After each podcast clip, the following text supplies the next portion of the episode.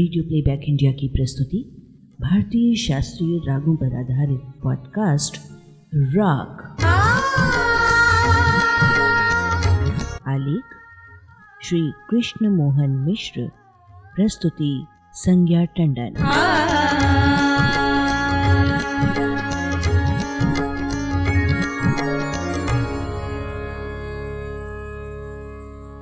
Radio playback India के साप्ताहिक स्तंभ राग के मंच पर जारी श्रृंखला, दोनों मध्यम स्वर वाले राग की पांचवी कड़ी में हम आपका हार्दिक स्वागत और अभिनंदन करते हैं। इस श्रृंखला में भारतीय संगीत के हम कुछ ऐसे रागों की चर्चा कर रहे हैं, जिनमें दोनों मध्यम स्वरों का प्रयोग किया जाता है। संगीत के सातों स्वरों में मध्यम एक महत्वपूर्ण स्वर होता है। हमारे संगीत में मध्यम स्वर के दो रूप प्रयोग किए जाते हैं। स्वर का पहला रूप शुद्ध मध्यम कहलाता है बाईस श्रुतियों में दसवां श्रुति स्थान शुद्ध मध्यम का होता है मध्यम का दूसरा रूप तीव्र या विकृत मध्यम कहलाता है जिसका स्थान बारहवीं श्रुति पर होता है और कुछ ऐसे ही रागों की चर्चा इन दिनों हम कर रहे हैं आज हम इस कड़ी में राग हमीर के स्वरूप की चर्चा करेंगे आ, आ, आ,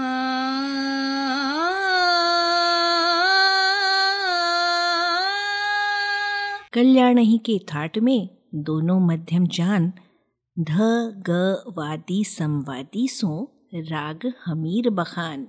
दिन के पाँचवें प्रहर या रात्रि के पहले प्रहर में गाने बजाने वाला दोनों मध्यम स्वर से युक्त एक और राग है, राग हमीर। मूलतः राग हमीर दक्षिण भारतीय संगीत पद्धति से इसी नाम से उत्तर भारतीय संगीत में प्रचलित राग के समतुल्य है। राग हमीर को कल्याण थाट के अंतर्गत माना जाता है।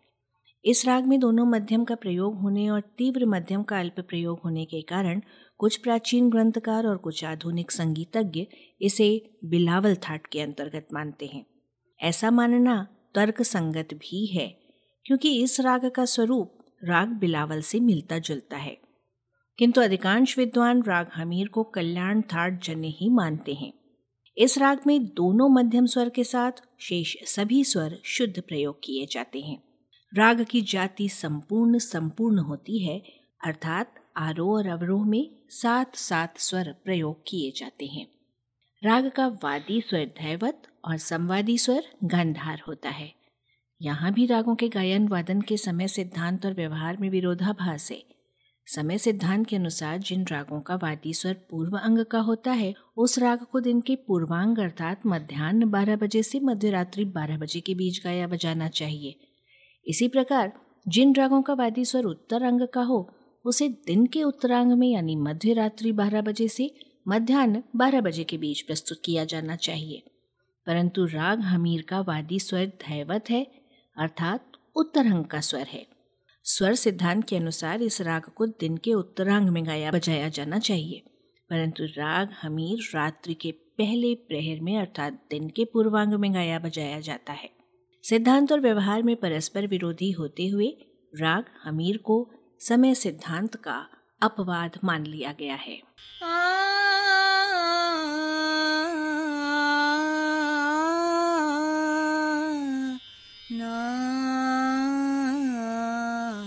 और आइए अब हम आपको जानकारी देते हैं, ग्वालियर परंपरा में देश की जानी मानी गायिका विदुषी मालिनी राजुरकर के बारे में।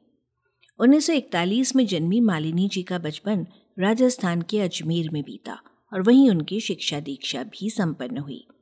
आरंभ से ही दो विषयों, गणित और संगीत से उनका गहरा लगाव था। उन्होंने गणित विषय से स्नातक की पढ़ाई की और अजमेर के सावित्री बालिका विद्यालय में तीन वर्षों तक गणित विषय पढ़ाया भी। इसके साथ ही अजमेर के संगीत महाविद्यालय से गायन में निपुण स्तर तक शिक्षा ग्रहण की। सुप्रसिद्ध गुरु पंडित गोविंद राव राजुरकर और उनके भतीजे बसंत राव राजुरकर से उन्हें गुरु शिष्य परंपरा में संगीत की शिक्षा प्राप्त हुई। बाद में मालिनी जी ने बसंत राव जी से विवाह कर लिया। मालिनी जी को देश का सर्वोच्च संगीत सम्मान, तानसेन सम्मान से नवाजा जा चुका है। ख्याल के साथ साथ मालिनी जी टप्पा, सुगम और लोक संगीत के गायन में भी कुशल हैं। उन्होंने राग हमीर में एक बहुत ही लुभावनी बंदिश घर जाऊँ लंगरवा कैसे प्रस्तुत की है। लेकिन इस वक्त हम आपको यही बंदिश सुनवा रहे हैं रेडियो प्लेबैक इंडिया की कलाकार आख्या सिंह से। आ, आ,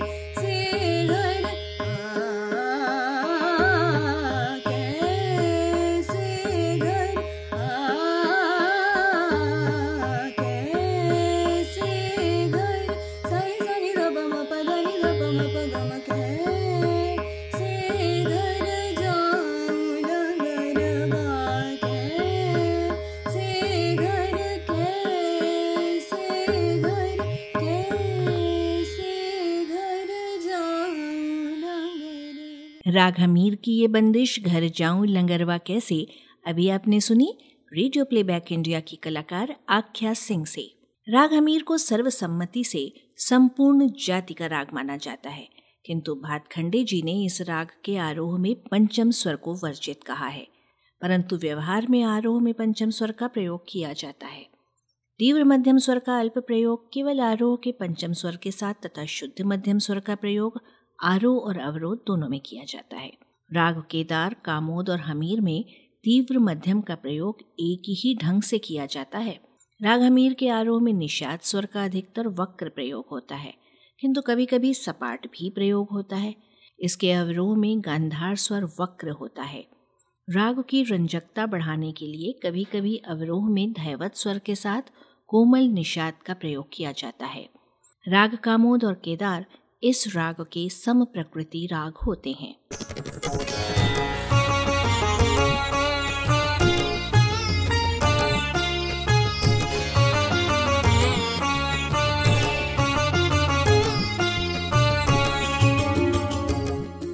उन्नीस सौ साठ में प्रदर्शित फ़िल्म कोहिनूर में एक गीत था, जिसका संगीत नौशाद ने तैयार किया था और इसे उनके सर्वप्रिय गायक मोहम्मद रफ़ी ने स्वर दिया था।